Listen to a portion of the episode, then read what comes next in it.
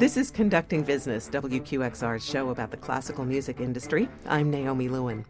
The year 2012 saw plenty of headline making moments in classical music. It started off with a bang, or rather with a ring, the infamous cell phone marimba ringtone that interrupted the New York Philharmonic.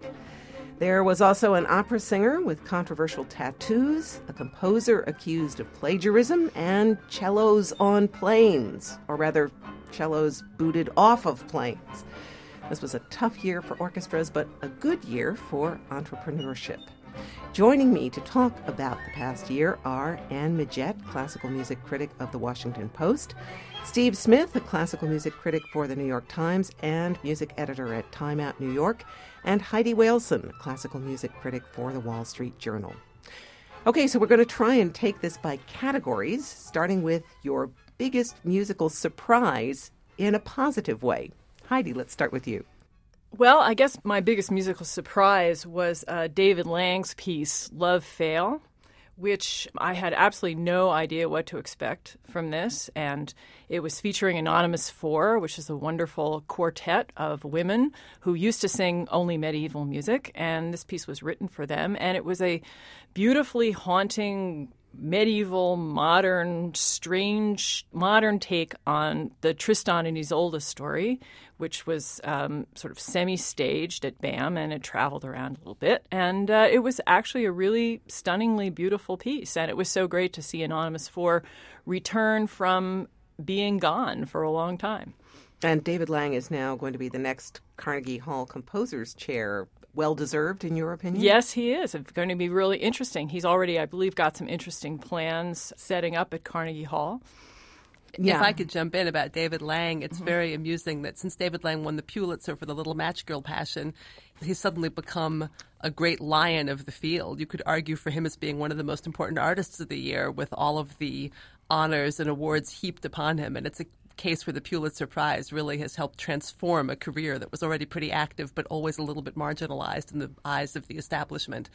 And he is Musical America's now. Composer of the Year this year. And Little Absolutely. Match Girls, Little Match Girls, going to be done at the Glimmerglass Opera uh, this coming summer. Yes, um, and it won a Grammy as well as the Pulitzer. Right.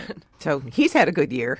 Steve, you have anything you want to contribute to the talk about David Lang? Oh, I'm just beside myself with misery having missed Love Fail and hoping that I get another opportunity. I love Little Match Girl and I, I love several of the pieces that he has composed since then, and I absolutely agree that the Pulitzer has had a transformative effect on his career while evidently having absolutely no effect on his character, he is still the sort of humble, affable, approachable, and very lovely person that he always was. So it's always nice to see that success um, uh, succeeds well.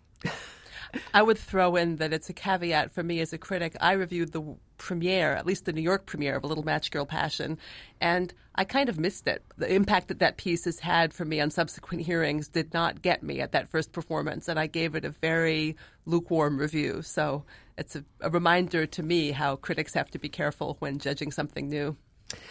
And your favorite moment of the year was something not so new.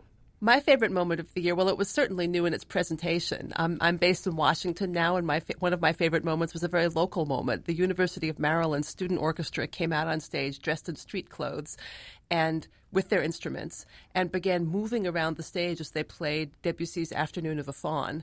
And it sounds like that would be impossible to pull off musically or that it would be gimmicky. And in fact, it was a luminous and kind of revelatory performance. The kids had memorized the score so that they could play without music as they moved very naturally and not awkwardly around the stage. This was all done in tandem with Liz Lerman, the MacArthur winning choreographer in Washington. And unfortunately, this is on YouTube, so I have no qualms mentioning it to a non Washington audience because you can go and see for yourselves. And it was such a wonderful example of the kinds of things that could be done with orchestras if we think a little bit outside the box. And a really stunning performance. I think everybody in the room was kind of in awe when it was over. It was really exciting to be part of that. All that was missing was for John Doyle to be involved and have them sing too. no. all right, just the way it was. Okay, and Steve. It does strike me that this seems to be kind of an interesting application of something that, and, and, and if you don't think this is where it came from, say so, but it seems to me an interesting application of something that the new music group Eighth Blackbird has incorporated really well into its performances, and that maybe their influence is starting to trickle outward and upward into uh, unsuspected areas. Well, it's interesting. I saw Eighth Blackbird's Pierrot Lunaire, which certainly was the same thing. It was a staged, incorporating a lot of motion and theatrical elements, Pierrot Lunaire being, of course, theatrical to begin with. But I think I would say it's actually all part of a larger ethos of musicians looking at ways of reimagining what they do.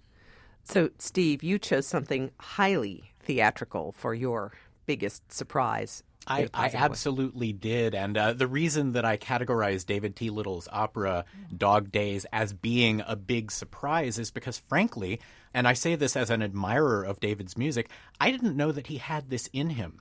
David is somebody who I've known for writing small band works. He has an ensemble called Newspeak, and he's the uh, the drummer. He plays rock drums in this group, and he's got kind of a punk rock background. And um, so I knew him for writing very, very effective small pieces, usually with some kind of political angle to them. Here was a case where, having done at least one smaller operatic piece before Soldier Songs, which is coming back to New York in January, he was out at Montclair State University for their Peak Performances series with a full evening length opera based on a, a, completely apocalyptic short story by Judy Budnitz that was very, very deftly uh, set in, in a libretto by Royce Vavrek, and it was a case where the two of them plus the director Robert Woodruff were obviously all kind of in sync to create something that was much much more elaborate and, and much much more impactful than any one angle or any one of its parts. Um, you know, it, it, sustained interest throughout the entire evening. There were terrifying things about it and really joyous things about it. And in the end, I felt like here's a team that has actually moved opera forward. And you know, the the surprise wasn't that David was capable, but just that I'd never sort of seen that side of him before.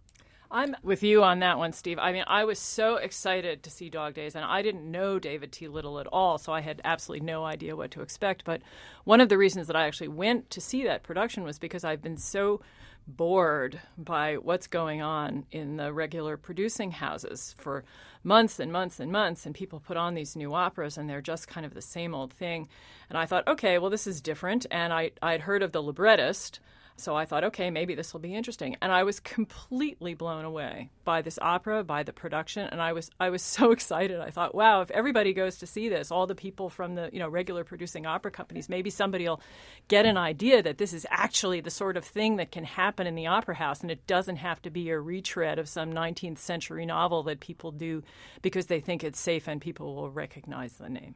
And that takes us to our next topic, which is favorite musical trend of the year. And Heidi, you put that trend towards producing on your list. Yes, I mean that that's actually sort of more of a hopeful um, idea about a trend than it is anything you know terribly real.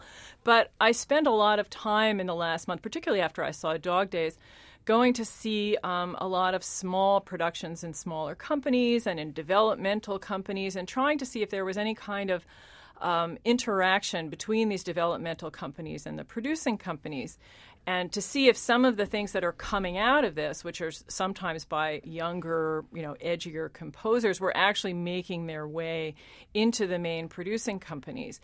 And you know, I think that a lot of people were very excited by Dog Days and would and would like to bring it. There's I did go to Edmonton to see a piece, another sort of apocalyptic piece about atomic energy, very strange piece called Shelter by a woman named Juliet Palmer that was done at the Edmonton Opera that had been developed at the Tapestry Opera Company, which is a developmental opera company in Toronto, and they brought that lock, stock, and barrel out to Edmonton and put it on in a small space.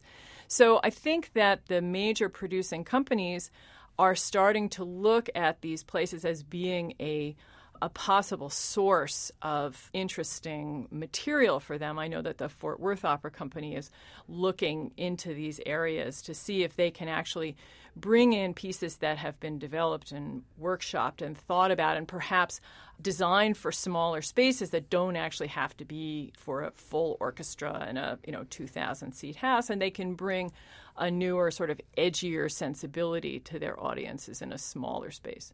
Steve, I think there's no Dan? question that uh, that some of the most exciting stuff in opera that's going on is going on in smaller spaces, and some of the most innovative thinking. I mean, even the Opera Company of Philadelphia used to be a very a more conservative house, and they're expanding their chamber program and doing newer works, and that's a really exciting development to see. Although I would add that, as Heidi said, opera has been very what Victorian novel can we set now? What movie can we set now? And that that's actually a big regression. That I think there used to be a lot more of the experimental spirit mm. 15, 20 years ago. It would be great if we could see a trend toward reanimating or connecting the spirit of the producing companies with some of this experimental stuff that's happening bells. I hear bells.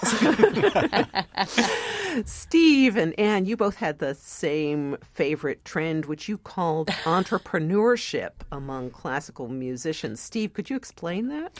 Well, I'm really thinking about something that sort of comes very nicely out of what Heidi was just talking about, which is that people confronted with a sort of stodginess or an intractability in major companies are just putting on the shows themselves or doing the kind of programming that they feel ought to exist. I think about um, ICE, the International Contemporary Ensemble, whose founder Claire Chase won a MacArthur this year and and richly deserved.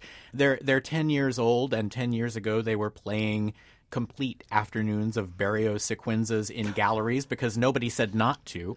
But they've yeah. they've sort of gone from there to become a, a really intrinsic part of New York's uh, musical ecosphere, so to speak. I mean, they're they're certainly ensconced at the mostly Mozart Festival mm-hmm. now. You know, Jane Moss has made great use of them at Lincoln Center. They're playing with the big stars, but they also haven't lost that sort of uh, entrepreneurial gumption, and they're still. I mean, this is a little bit of a dated reference, but last night they threw their 10th anniversary party at a bowling alley and had little rogue performances while people were uh, throwing the balls. So it's just kind of it's a refreshing attitude, and I find that it's catching. You know, their ensembles are popping up everywhere and putting on interesting shows in interesting spaces, and um, interesting spaces are appearing to accommodate. None of this is new, but it does seem to be really concentrated. And it also one thing that I that I would add is that institutions like Lincoln Center, who we just mentioned, like Carnegie Hall, which seems to have a loose affiliation with Le Poisson Rouge on Bleecker Street now, the institutions are paying attention and sort of beginning to cherry pick the best of what's out there among the independent sphere.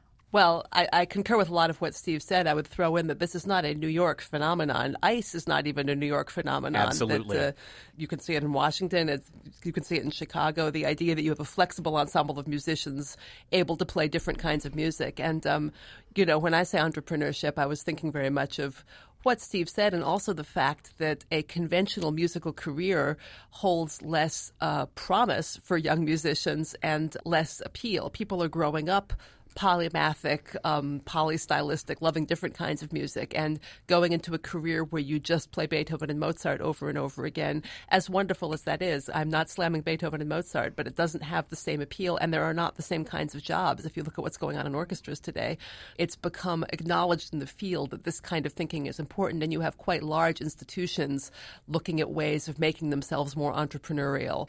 All right. So, from the favorite musical trend of the year, let's move on to your biggest disappointment. And what's interesting, I found, is that everybody put, in some way or another, opera on this list. Heidi? Well, I guess I have to say it was the Met Ring. Um, and I'm sure I'll have a lot of company in that particular one. The Met Ring took uh, took a lot of hits, and for good reason, because it was just a great, big, elaborate backdrop of a set for a not very stimulating concept. Um, and Lepage didn't really direct his singers. The principal, Brunhilde, was not very interesting. And it was just a really enormously disappointing waste of resources to just have an enormous machine and nothing really going on except for an occasional pretty picture. Other comments on this? I would say that the Metropolitan Opera in general, although I feel like I'm always taking pot shots at it, I mean, it still is the biggest enterprise we have in America, but they seem to have a really difficult time figuring out how to make a production work and the kind of formula that, oh, we're going to bring in new directors from outside of opera and put theater in their hands. For one thing, it's not new. That's been going on in opera since the days of Rudolf Bing, various forms. And for another thing, it's not working very well. There have been a lot of really lackluster productions, and you go and you get all geared up, and maybe this one's going to be good. And they've had a hard time delivering. I did not see the Ballo in Maschera, the most recent new production, which got mixed reception, but was interesting and that I think a lot of people were at least intrigued by what David Alden, formerly somebody everybody loved to hate, did because he actually is a director who knows about opera. And funnily enough, the more you know about a field, the better able you are to work in it. It does work that way. Steve or Heidi, did either of you see the Ballo? I did see the Ballo. I, I didn't particularly care for it. I thought that it was once again trying to be slightly transgressive, but not probably not transgressive enough. Um, right. And that seems to be kind of the, the way that those productions work. They sort of put a little toe hold into the water of doing something a little different. Like, you know, trying to make the elixir of love be about the risorgimento. I mean, I'm sorry. If you're going to do it, you just have to do it the whole way and say, okay, this isn't a sweet, bubbly, fun opera. It's a dark opera about the risorgimento. And just like go the whole way. But you know, they didn't do it, and um, I think they're really afraid of intimidating their very conservative audience by going too far.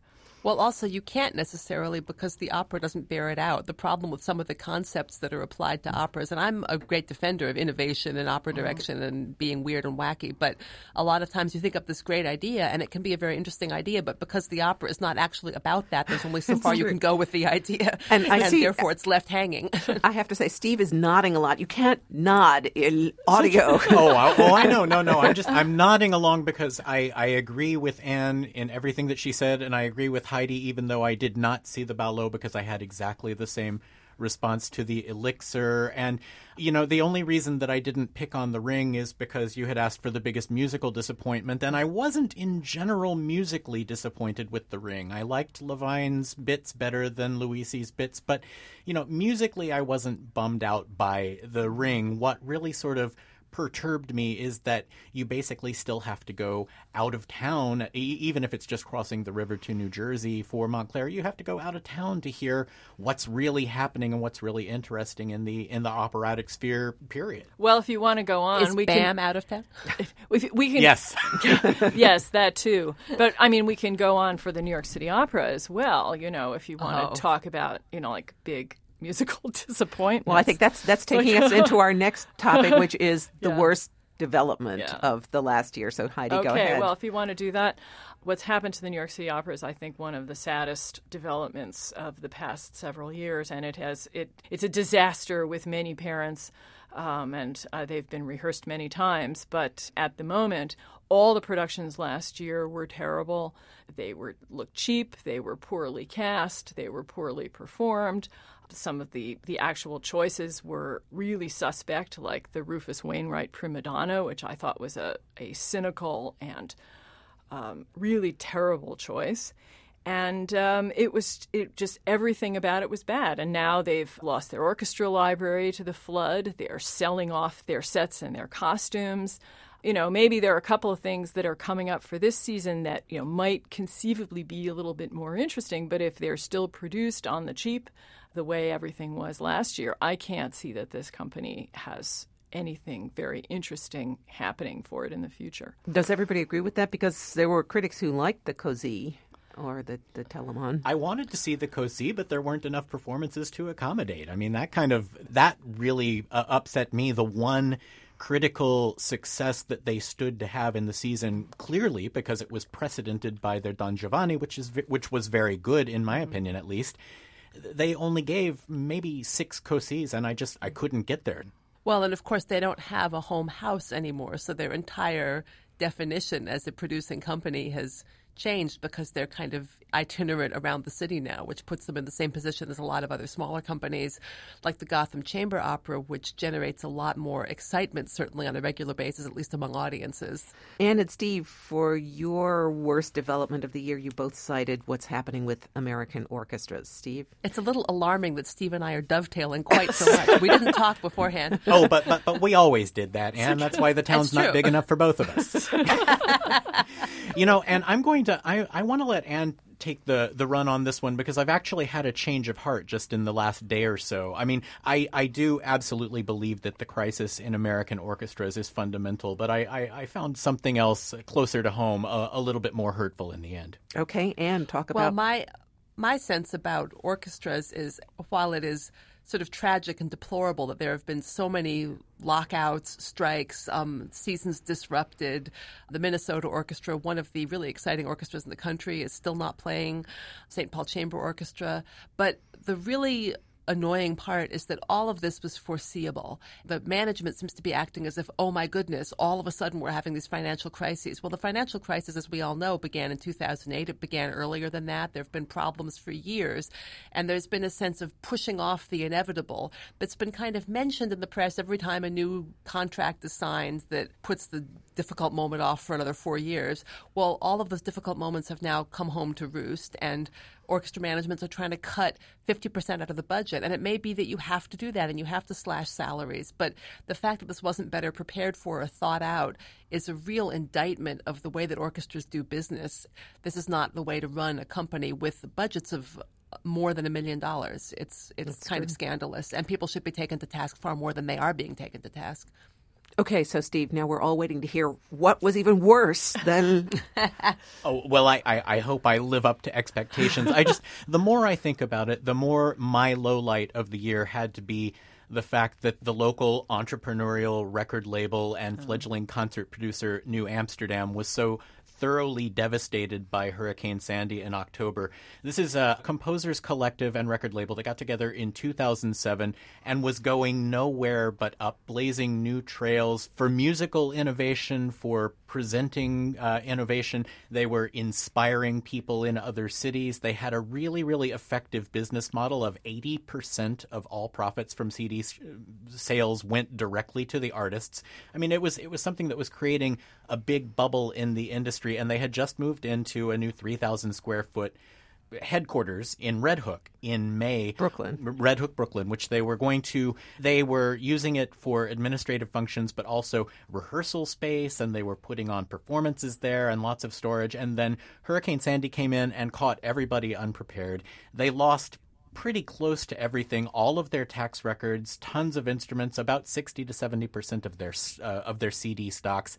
Toxic mold is going to be a problem. Uh, ruined drywall is a problem. It's just going to be a very very long road for them to get back up to speed. And what makes it especially painful is that i've i've actually been doing a little bit more homework over the last few days after going to Chicago to see a very successful benefit concert for New Amsterdam on Sunday. And um, what's really hurtful is that they were actually on the verge of expanding. They were starting new partnerships to to tour all over the world and take their influence international. They were actually beginning to build partnerships with orchestras in America to bring some of their musical influence and some of their DIY expertise to those ensembles, to those institutions. So all I can do is just sort of uh, hope the best for their recovery because they were making a tremendous impact in this business and still stand to do so. Okay, let's try and end this on a, a more positive note by talking about your favorite artists or ensembles of the year. And Heidi, you had kind of a surprising choice. Well, I was very excited. Uh, just a couple of nights ago, I went to hear the Juilliard historical performance students. They call it Juilliard 415, um, and it takes many different forms. But this particular one was an orchestra of 32 players, led by Robert Mealy, who has just taken over this year as the director of the Juilliard Historical Performance uh, Program. And they played this absolutely blazing concert of excerpts from two Rameau ballets, uh, Castor, Pollux, and uh, Dardanus, that Robert Mealy had put together, and they had some singers from the um, from the vocal arts department that came and, and sang some of the arias.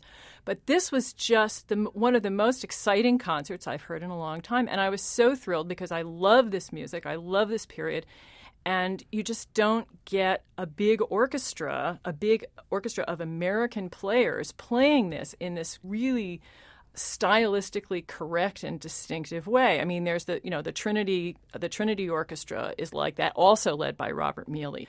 But the fact that the Juilliard this Juilliard band of um, historical instrument players could pull this thing off was just amazing. And I got I got all excited and I thought, wow, now maybe we can have a real early opera center in New York and we just won't have to wait till Bill Christie shows up with Les Arts Florissants, you know, like once every two years. And it's not that old a program, is it? No, it's just a couple of years. It's um, it's endowed and uh, there's a lot of money there and they're bringing in a lot of people. They do a ton of concerts and they're really working well with the instrumentalists. The only thing is that they haven't brought the singers in yet because the vocal arts program is really you know, they do some work with the singers, they do some operas, but I don't think that they get the level of stylistic coaching um, in the vocal arts department that the instrumentalists are getting because the vocalists are not really part of the HP program. And I understand also, um, I'm, I'm forgetting the name of the ensemble that played over the last weekend, but already students are graduating from this Juilliard program and forming independent early music groups that are playing around town now and being entrepreneurial and putting on their own concerts. So there again, a, a wellspring of new energy to uh, to sort of invade New York. Okay, Anne, your choice. Well, I'm going to be retro and say John Cage. but, uh, but, I'm I'm not a big fan of artist centennials, or rather, in classical music, they kind of ram down our throat these anniversaries, 250, 200, whatever. But it was John Cage's centennial this year, and certainly in Washington, but I would say around the world with all of the festivals and activities and concerts that happened, it really allowed a new perspective on Cage. Discussion about Cage tends to focus on his impact intellectually and his ideas and his thinking. And, and his four really, minutes and 33 seconds. And four minutes silence. and his silences. and uh, it was really exciting to get to have a chance to hear a lot of the music together and really think about him as a composer because he really was a composer and he was kind of a thorny and formidable composer. He was not this airy fairy, oh, let me throw the chips where they may and do something random and aleatoric, which is, I think, how a lot of people think of him. But it was a centennial or an anniversary that for once really for me was significant and made a big difference. And Steve? Well, I picked somebody who uh, kind of took me by surprise. I was initially thinking about people like Claire Chase of the uh, International Contemporary Ensemble, who got her MacArthur and is richly deserving. But I started thinking about what were the pieces and performances and productions that were really impactful this year. And I come back to David T. Little's Dog Days. And as I mentioned, his Soldier Song is coming up in January as part of a new operatic festival called Prototype, which is all about new music. And I thought about things like Love Fail, which Heidi mentioned and which I failed to see, and, um, you know, Missy Mazzoli's song from The Uproar, and a very, very innovative staged concert by the Brooklyn Philharmonic called Brooklyn Village. And what they all had in common was a producer, a woman named Beth Morrison, who is kind of enabling a lot of really exciting work that's going on right now. You know, Beth Morrison Productions is is somehow involved in a lot of these things, in staged concerts, in grassroots opera. She's doing it in a lot of different places, and I just think that she has been a real bolt of vitality and innovation that that has been much needed and is having a, a, a great impact. Thank you all very much for joining us. Thank you. For Thanks having for having us. us. This has been Conducting Business, WQXR's show about the music business. Today's guests were Washington Post music critic Anne Midgette, Heidi Waleson of the Wall Street Journal, and Steve Smith from the New York Times and Time Out New York. Brian Wise is our producer, and George Wellington was the engineer. I'm Naomi Lewin. Thanks for listening, and Happy New Year.